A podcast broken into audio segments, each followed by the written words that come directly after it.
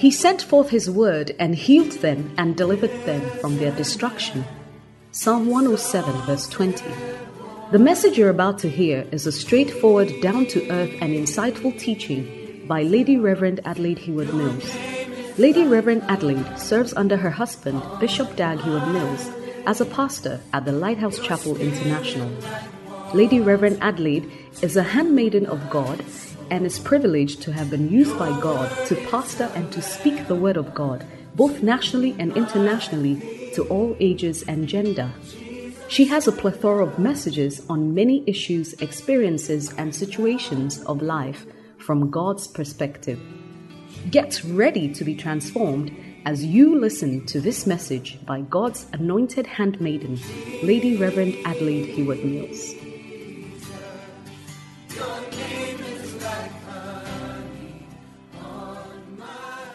I believe that this evening's service is mainly to launch the book, Daughter, You Can Make It.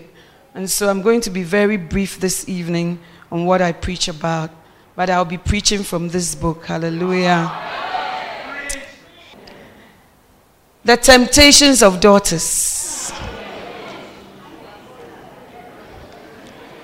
Hallelujah.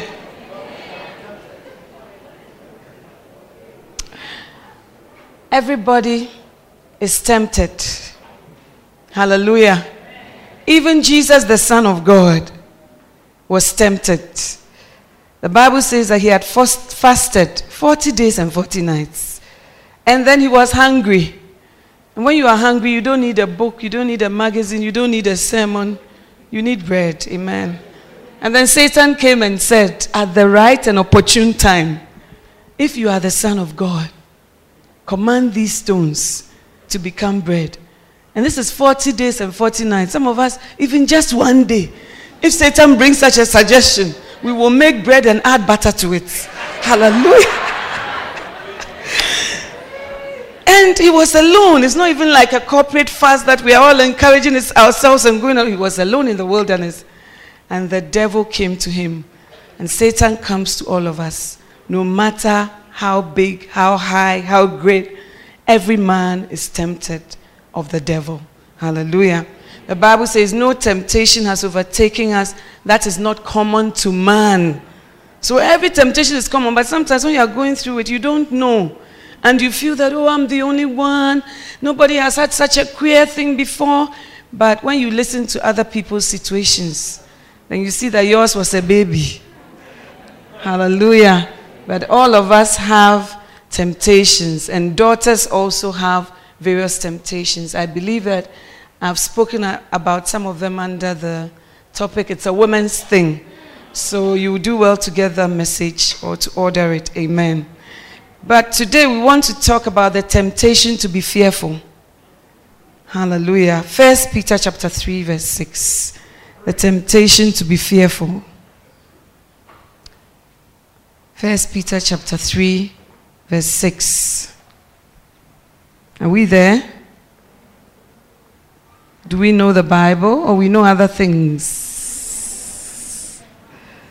The Bible is the Word of God, and it is that which is able to save our souls. Amen. First Peter chapter 3.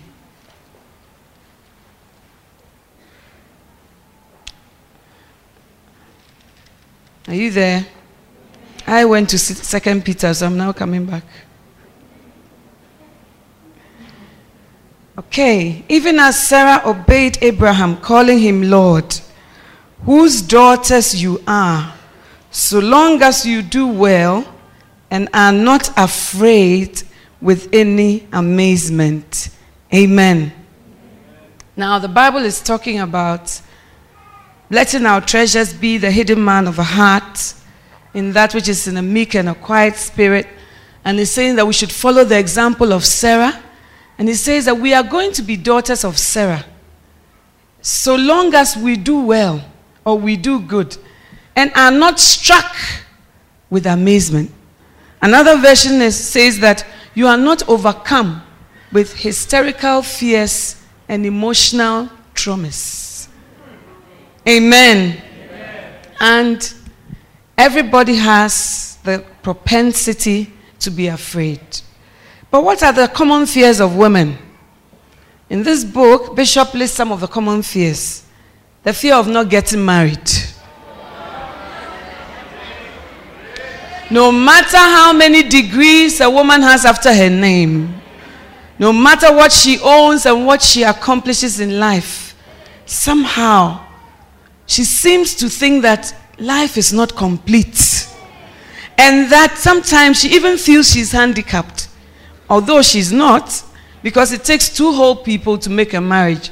I once told the pastor, I met your better half. He said, Sorry, lady pastor, my better whole, because two wholes make one. She's not half. Amen. But the fear of not getting married leads us to do all sorts of things. We say, Pastor, if I have to be uh, uh, second wife, fifth wife, it doesn't matter because it will help me to overcome that fear. Pastor, I may not be a wife, but I can be a concubine so that that fear can be managed. Mercy. The fear of not having a child is also a fear that we have. Because in most African societies, we measure our worth by the ability to bear children. And Rachel in the Bible was so driven by this fear of not having a child that she became very superstitious. She was now buying mandrakes from Leah, Leah's son, and said, I'll buy it from you so that I'll become fertile. And then this is my turn to be in the bedroom with my husband, but I'll move aside so that you, Leah, can be there. But I'm going to use mandrakes and other superstitious. And even when she was fleeing with Jacob, and her father said some idols had been stolen, when he looked into the things, in the end, the Bible said it was with Rachel because she had other gods than God because of her fear of not having a child. She didn't think that God was capable. And oftentimes, God looks insensitive to the things we go through. And so our fears lead us. The fear of marrying the wrong person. Some of you, you are too fussy. So fussy that in the end, what you go and bring, we wonder why you waited so long, especially the brothers. It becomes an anticlimax. Lady Pastor, I don't like this, I don't like that, I don't like this. Hey, the day that the children of God shall be revealed, it will not be easy. Then when the revelation comes, oh, but is this why you have been waiting all this while? the fear of poverty and financial difficulties leads us to sell our bodies, to sleep our way through to the top, and to do all sorts of things. Because when woman came on earth, everything was in place. So she's used to being secure materially. When she came on earth, the birds of the air were there. The beasts of the field were there. There were fish in the sea. Even Adam was waiting for her. So she's not used to things not being there. Amen. And it becomes a temptation the fear of your husband becoming interested in someone else.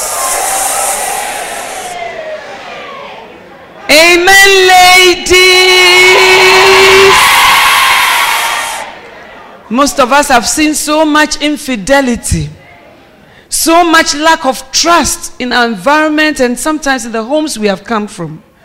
So sometimes, even when God blesses you with a godly husband, because of the things that you have seen, Huh?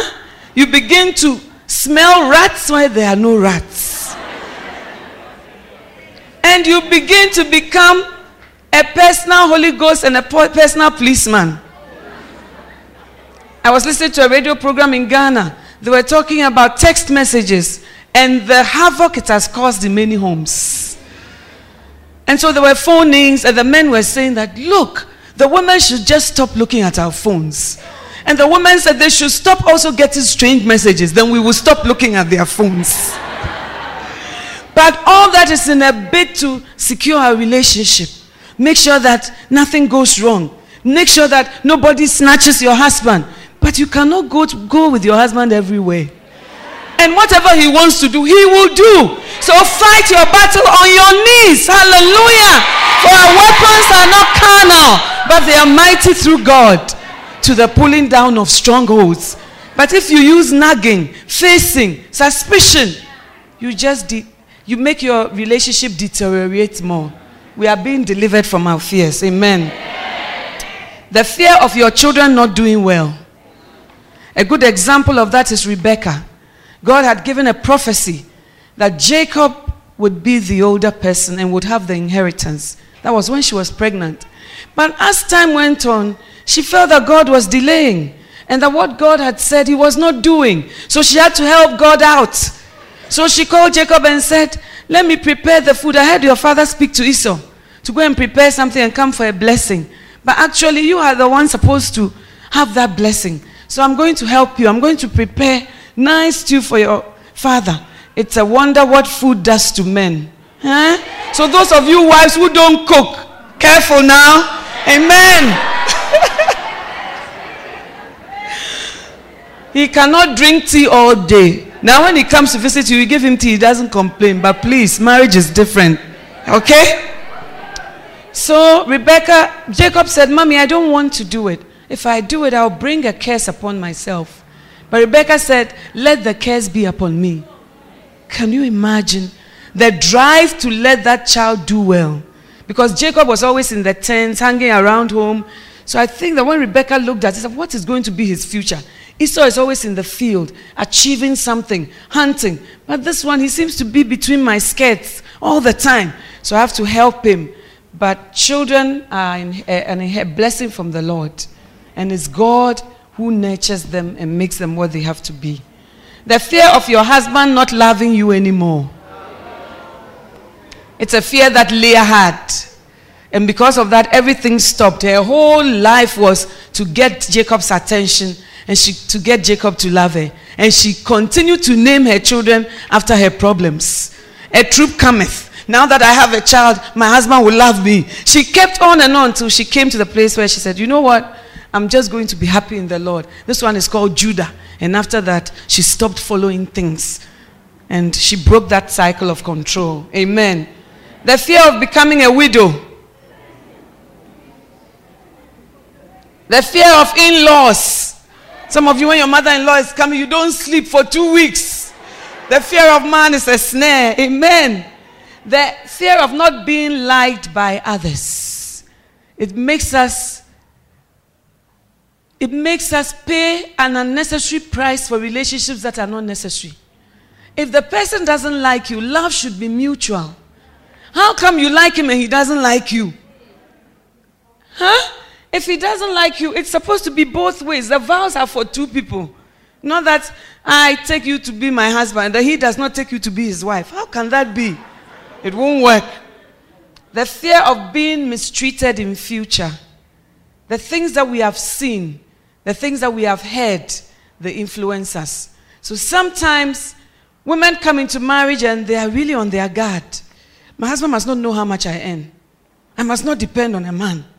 My husband, I should not have any financial uh, uh, situations with him. I must be very independent. I must be self sufficient. I must do that. I must, I'm, I'm a fiercely independent uh, millennium woman. And it's all from fear that if you release ourselves and if we cooperate and if we trust, something bad will happen.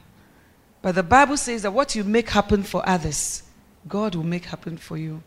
Many of these things, they are as unto the Lord and not as unto the human being. Amen. The fear of giving your everything and losing it all. The fear of giving your everything. You give your everything to a relationship. You give your everything to a marriage. And then you seem to lose it all. But I believe that when, when you know that you have been faithful, your conscience is also helped. Lord, I did my best. I was an A class spouse, and the person was still some way. Then this one, I did my best. Hallelujah. But if you didn't do your best, then you have had I known, which is always at last. The fear of experiencing what you've seen happen to others, and the fear of investing your everything into marriage and then losing it all. These are all different types of fears. Esther also had fears for the future. She thought that if I go to the king and he doesn't want to go forward to advance God's purposes and for the kingdom of God. And some of us also don't respond to God's call because of fear. The fear of who will take care of us. The fear of will we be secure? And sometimes the fear of what people will say. I tell you, I have walked on that road before. When God called me into the ministry, I knew that God had called me. But I wasn't sure about the timing. But when the timing came, I knew. And I was ready to go. But I, every time I went to, into prayer, I would tell God, God, you know, it's not you who is the problem, it's what people will say. Because I couldn't just bear the thought that I'll wear my dress and somebody will be sitting in the congregation. It's our offering. it's our offering. You know? And I thought to myself, you know, by the grace of God, I have never been in need financially or in other way because my dad really provided for me.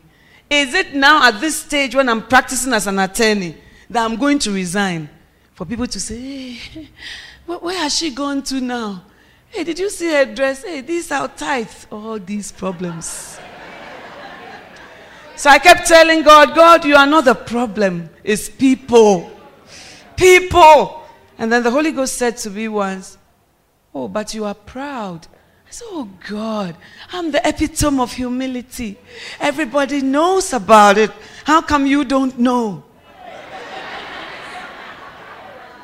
and God said, It's your pride that's making you think they will say this. I'm a self sufficient woman. I am academic. I am well qualified. I know what I can earn. I know what I, but when you come to me, you become nothing. Bible says, humble yourself under the mighty hand of God. Some of you, God's hand is mighty like this, but you are not going down. humble yourself under the mighty hand of God. Not just under any atmosphere, but knowing that He's greater. And then He will exalt you. You know, and I tell you, I may look so obedient and so, but it took a bad car accident a near death experience for me to say, Yes, Lord. It doesn't matter what the people will say. Hallelujah. And now I am so glad that I have the privilege of preaching the gospel full time. Hallelujah. And it doesn't matter what I am. It doesn't matter who I am. It doesn't I mean if the master was reviled, why do you think that you will have a different case and that your case is special. There's no such thing. Come with me to Mark 4. I'm about to end. It's a book launch, so. Are we there? I just want to read a very familiar story in talking about fear. I want to first of all tell us that the Bible says fear is a spirit, it's not an emotion, it's not a feeling, it's not a person's sentiment, it is a spirit. Because the Bible says in 2 Timothy 1, verse 7 and 8, For God has not given us the spirit of fear, but of power and of love and of a sound mind. Hallelujah. It means that when you don't have fear, you are powerless. You become very weak, and weakness leads to discouragement. Hallelujah. But when you, you are not fearful, you have power. The Bible also talks about sound mind. When you are afraid, you can't think straight. You become paralyzed. You cannot achieve anything because the spirit of fear has come upon you. And then it also attacks your love life. I don't mean love life in the worldly sense. Amen. I mean your love walk because the Bible says, and walk in love. Hallelujah. But when you fear, you become afraid of people. You become afraid to love people. You become afraid to trust people. You become afraid to build relationships. And all that is not of God. Hallelujah. And so I want you to first of all know that fear is a spirit. Mark chapter 4, are we there? Let's read from 35. And the same day when the evening was come, he saith unto them, Let us pass over unto the other side. And when they had sent away the multitude, they took him, even as he was in the ship. And there were also with him other little ships. And there arose a great storm of wind, and the waves beat into the ship, so that it was now full. And he was in the hinder part of the ship, asleep on a pillow. And they awake him and said unto him, Master, carest not thou that we perish? And he arose and rebuked the wind and said unto the sea, Peace be still. And the wind ceased, and there was a great calm. And he said unto them, Why are you so fearful? How is it that you have no faith? And they feared exceedingly and said one to another, What manner of man is this, that even the wind and the sea obey him? Hallelujah.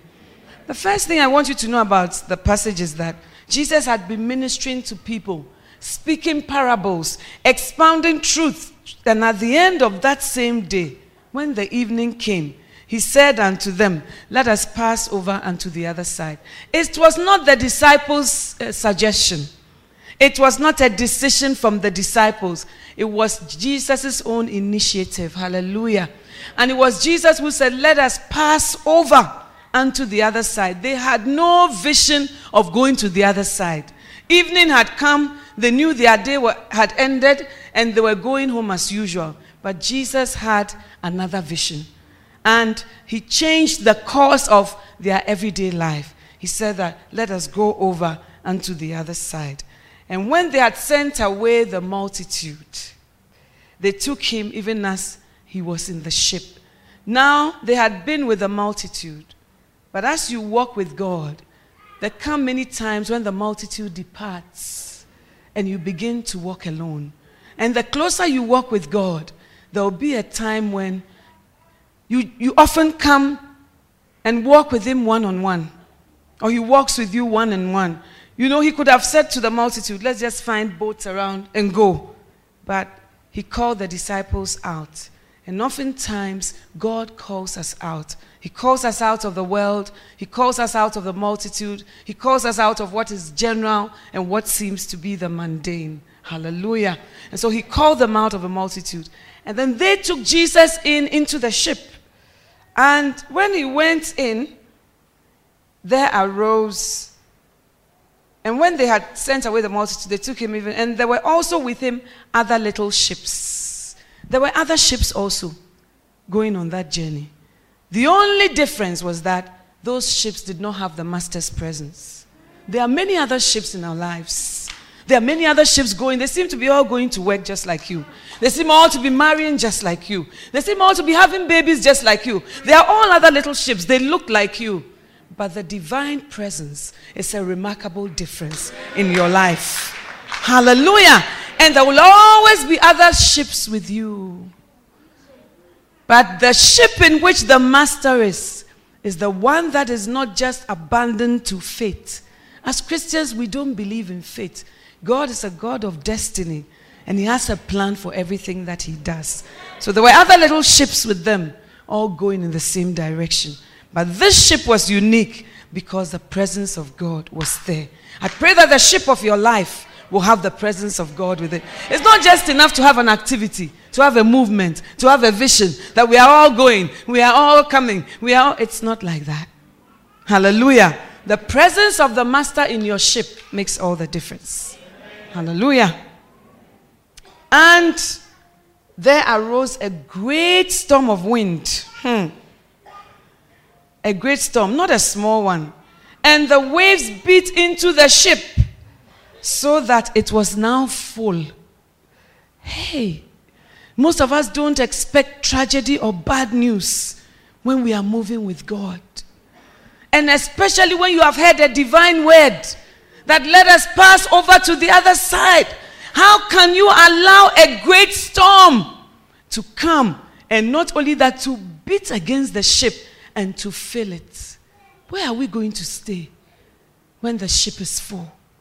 Why do you call us to a stormy journey when we are with you? How come we are with you and we are expect, we are experiencing not a storm but a great storm? Because the greater one was in the ship.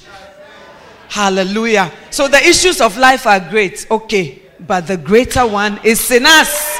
And greater is he that is in us than he that is in the world. Hallelujah. So a great storm arose. And usually, when the storms of life are coming, I tell you, there's no notice, there's no announcement on that, there's no weather forecast. It just appears. And that is when we are tempted to be afraid. God, I thought I heard from you. God, I thought it was your voice.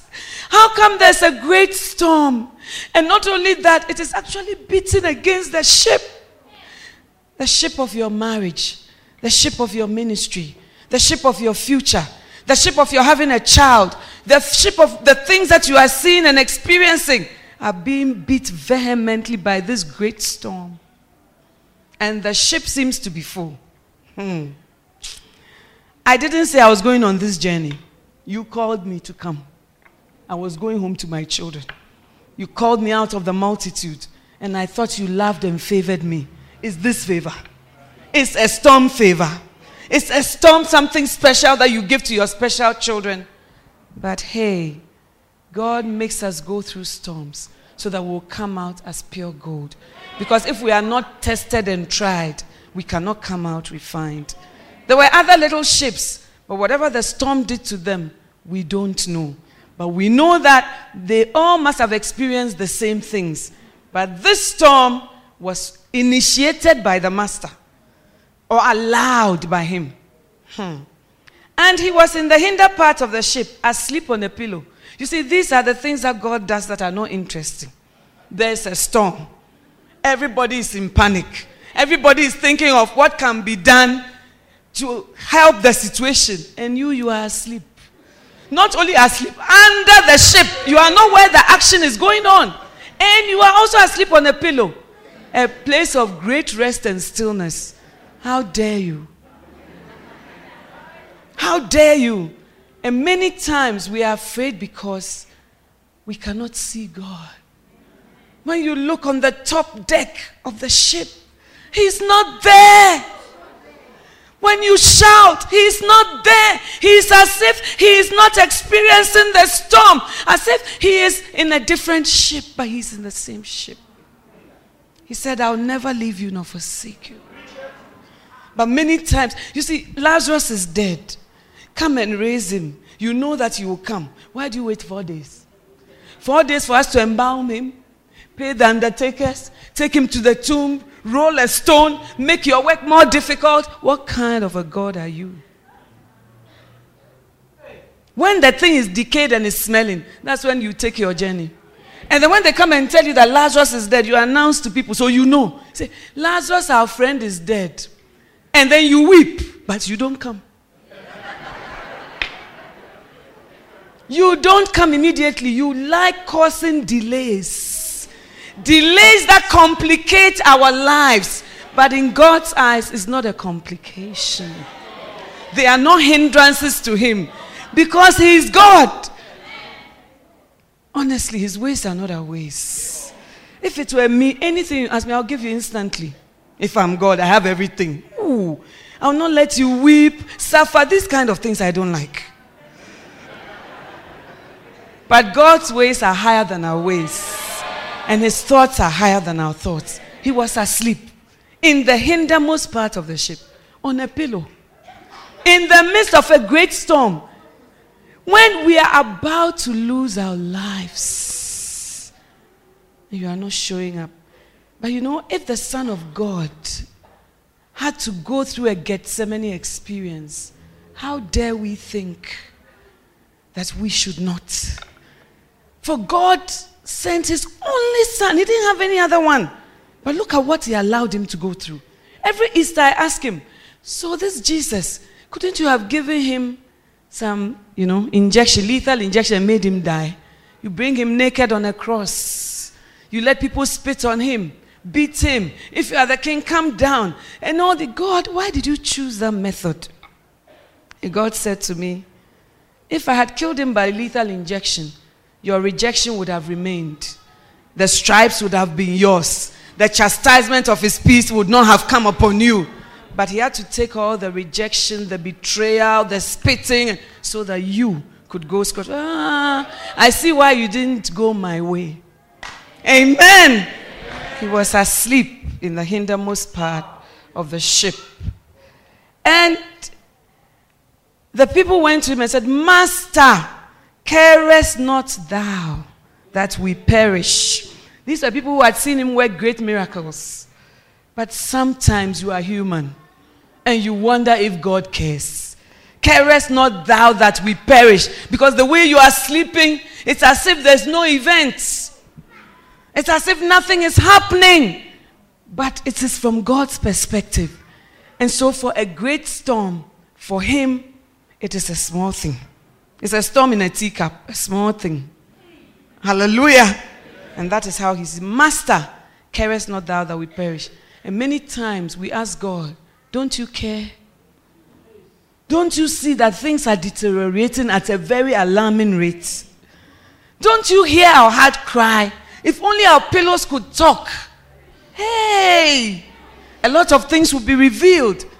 Carest not thou that we perish. And God is not angry when we ask frank questions in the times of our faith walk and the times when we have crisis.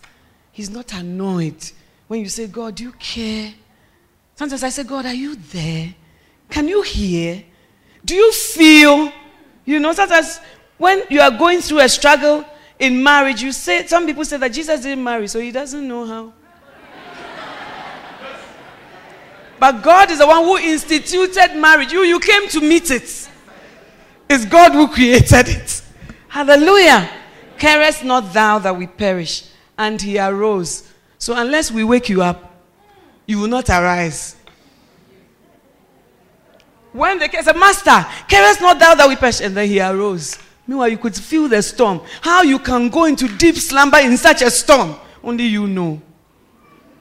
And he arose. Hallelujah and rebuked the wind and said unto the sea, Peace be still. And the wind ceased, and there was a great calm. Do you remember that when they were going now, there was a great storm? When God brings calm, there's also a great calm. It's not a piecemeal calm. It's not a small calm, but it's a great calm. The, the extent of your storm determines the extent of your deliverance. The extent of what God has called you to determines the extent of grace He will give you. You will survive. Hallelujah. Carest not thou that we perish. Now, what I want to say about fear is that it is not that when nothing is happening, then you are not supposed to be afraid. But as a Christian, many things will come that will make you fearful. Like this storm it will induce fear in you. But the fact that the facts are real should not make you feel justified to be afraid. Hallelujah. Because God did not give you that spirit, He gave you a spirit of faith. So, in spite of the storm, in spite of the ship being beaten, in spite of the circumstances, believe that the Master is there. In spite of the fact that He seems to be asleep, in spite of the fact that he's not on the upper deck, believe and hold on and trust that he is still there. Hallelujah. He will show up at the right time. And when you have a great storm, he will bring great calm. Hallelujah. Peace be still. And there was a great calm. And he said unto them, Why are you so fearful? How is it that you have no faith? Oh, isn't God a compassionate God? I thought that we were taught that if you didn't have faith, you wouldn't get anything from God. But he rebuked the storm and said, Where is your faith? Oh, ye of little faith. Oh, why don't you have any, even? So sometimes you don't have any faith. Sometimes you have little faith. And sometimes you have great faith. But God's mercy covers up for your lack of faith. Hallelujah. Why are you so fearful? Why do you not have faith? Many of us, we would have addressed the disciples before addressing the storm. But God addresses the storm before He addresses your issues and your shortcomings. And now He has been struggling with you for years to make you trust and to make you believe Him. But His goodness is from everlasting to everlasting. Hallelujah. The Bible says it's of the mercies of God that we are not consumed. It's not of our goodness, of anything that we do, but just He's just merciful. And His mercy just helps us not to be consumed. Hallelujah. So, in the times of fear, the situation may look fearful, it may induce fear, But in the midst of it, tell your heart to be still. Hallelujah. Sometimes we sing, Be still, my soul, the Lord is. You have to preach to your soul. David said, Why are you disquieted within me, oh my soul? Put your hope in God. He wasn't talking about somebody else's soul. You should preach to yourself. Mention your name. Why are you disquieted within me? Oh, Lady Pastor Adelaide, put your hope in God. And faith comes by hearing, and hearing by the word of God. Hallelujah. And speak scriptures to yourself. Fight with the word of God. For David said, I will not be afraid of the arrow that flies by day. He didn't say God will stop the arrows that fly by day. God doesn't stop every arrow, He stops some. But there are some that fly by the day, they will fly. But you will not be afraid. I will not be afraid of the arrow that flies by day, of the pestilence that walks in darkness, the things we can't see. It's pestilence, it's coming, but it's in darkness. It's not in light, it's not exposed, but you will not be afraid of the pestilence that walks in darkness, of the destruction that wasteth at noonday. Noonday, there's destruction all around. And then he said, A thousand shall fall at my side. A thousand. Your issues are two, five. A thousand. Ten thousand at my right hand. It's not getting better, it's getting worse. But it shall not come nigh me. Only with my eyes will I behold and see the reward of the wicked.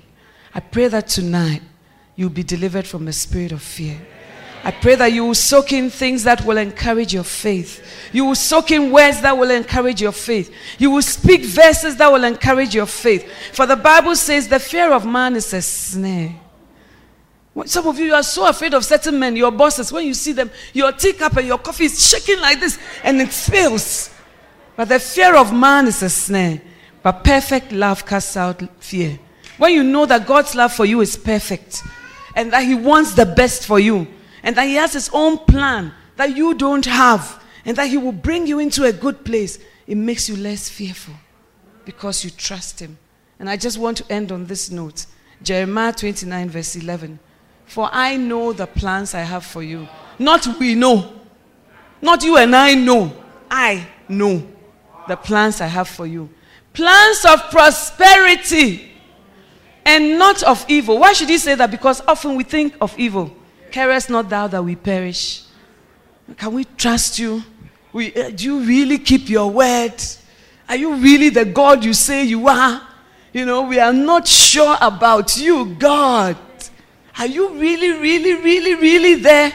So he has to tell us that plans of prosperity, he has to add, and not of evil, to give you a future and to give you a hope. It's He who will give you that future. It's He who will give you that hope. And if it's Him, then you don't need to trust in yourself. But God is able to make all grace abound so that we can trust and we can believe. I pray for you, not knowing what storm you are going through now, not knowing what storm awaits you in the future. I pray that for every great storm, there will come great calmness from the presence of the Holy Spirit. Stand to your feet, please.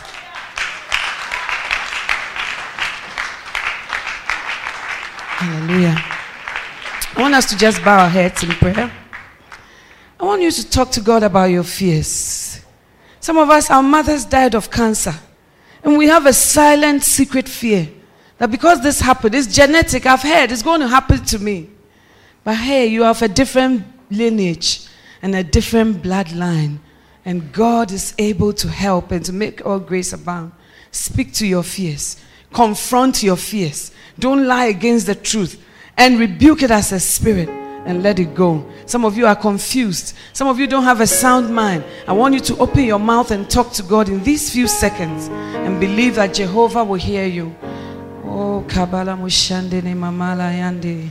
Indene Mamala Bodo Mashandene Mama. Me kobala moshendene mamala bodo makastaya. Mendene mamala bodo mamala mamala boshonde mamama. Ne mamamaha. Ye kalababande. Yea, though I walk through the valley of the shadow of death, I will fear no evil because you are with me. Because you are with me. Because you are with me. Because you are with me. Oh God, let your people know your presence. Let your people sense your presence. Let your people be assured of your tangible presence with them, oh God. Oh, yea, though we walk through the valley of the shadow of death, we will fear no evil because you are with us. Deliver your people from their fears. For your word says, oh God, He delivers us from all our fears. As we pour out our fears before you, deliver us, oh God. Those, uh, those known and unknown, deliver us, O God. I command every spirit of fear, every stronghold of the enemy to lose its hold over God's people in the name of Jesus. I overcome every satanic force by the blood of the Lamb. Oh, for we overcome him by the blood and by the word of our testimony that the Lord shall be our confidence. He will not suffer our foot to be moved. I pray for the fears of your people. Oh God, deliver them from all their fears. Deliver us from all our fears. Deliver us from all our fears, anxieties, worries. I speak to them in Jesus' name. And I pray that great calm, great peace have they that love your law, and nothing shall offend them. I pray that grace peace shall come to your people. In Jesus' name. Hallelujah. You are here tonight. You have a ship like everybody else, but you are not sure if the master is in your ship. You want to say, Lady Pastor, pray for me. I want the presence of my master in the ship of my life. I want Jesus to be involved, to be present in the ship of my life. Lady Pastor, I'm not sure whether Jesus is in that ship. And tonight, I want to invite him to take full mastery and full control of the ship of my life. You are here like that tonight. I want you to put up your hands. I want to pray with you. I want to lead you to Christ. I want to help you make the most important decision of your life. If you are here like that tonight, I want to encourage you to just slip your hand up and I'll pray with you. Just slip your hand up wherever you are and I'll pray with you. The Lord will set you free. The presence of the Lord will be your portion. Lift your hand high up so I can see you. As we sing this song, I just want you to put your hand up and say, Lady Pastor, I want to mean business with God. I want to rededicate my life as well. I want to start all over with Jesus. Come to Him. He's the giver of life. Come to Him. Hallelujah. I see your hand. I see all those hands over there. Oh, God bless you. God is just waiting to be a part of your life, to come as a presence. God bless you as you lift your hand up. And if you've lifted your hand up, I want you to do one more thing. Just come to me where I am. I want to celebrate with you. Come to me. Come, come in front. You've lifted up your hands. If you are standing by somebody who has lifted up your hands, encourage them to come. Come to Jesus. Come to the fountain of life. Come and give your life. Come and rededicate your life. Oh, yes, Jesus is calling. Calling, oh sinners, come, come home, come home,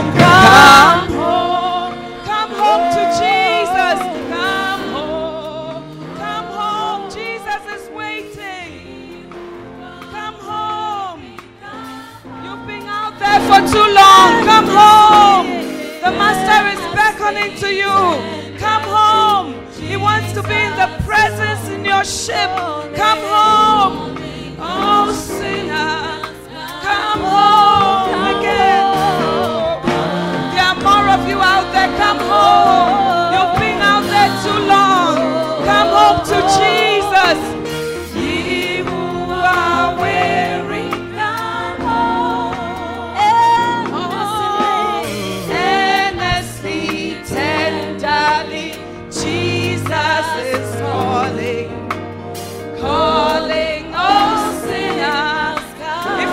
Join us in front, we are waiting for you. Come home. Come.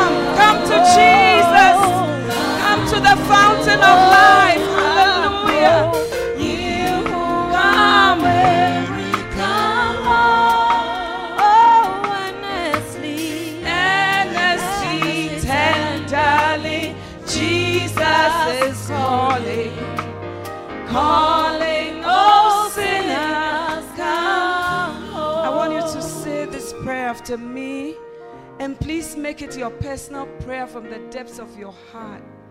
And oh, God is just waiting. He's standing at the door of your heart. If you open, He will come in. You want to say these words after me. He doesn't condemn you, but He loves you and He's drawing you to Himself. You want to say, Dear Lord, tonight I come to you just as I am. Please take my life and make something out of it. I believe that Jesus died for me. And I believe that he was raised from the dead. And I know that because he lives, I shall live also. Be- Jesus, I've come to you. Take me and make me your own. Satan, I break every league with you. I am no longer yours. For Christ has set me free. And I'm free indeed. And I want to pray with you. Father, I pray for these that have come to your cross. Thank you that you didn't turn us away and you will not turn them away too. I pray for a brand new beginning and a brand new life. I break every familial and generational curse, every work of the enemy in these lives that are represented here. I break through in Jesus' name. I pray that your blood will cleanse and your blood will set them apart. I pray that they will not backslide. I pray that they will not fall, but that your purpose for their lives will be fulfilled. Thank you for healing in every single life here. In Jesus' name, amen. Hallelujah. God bless you.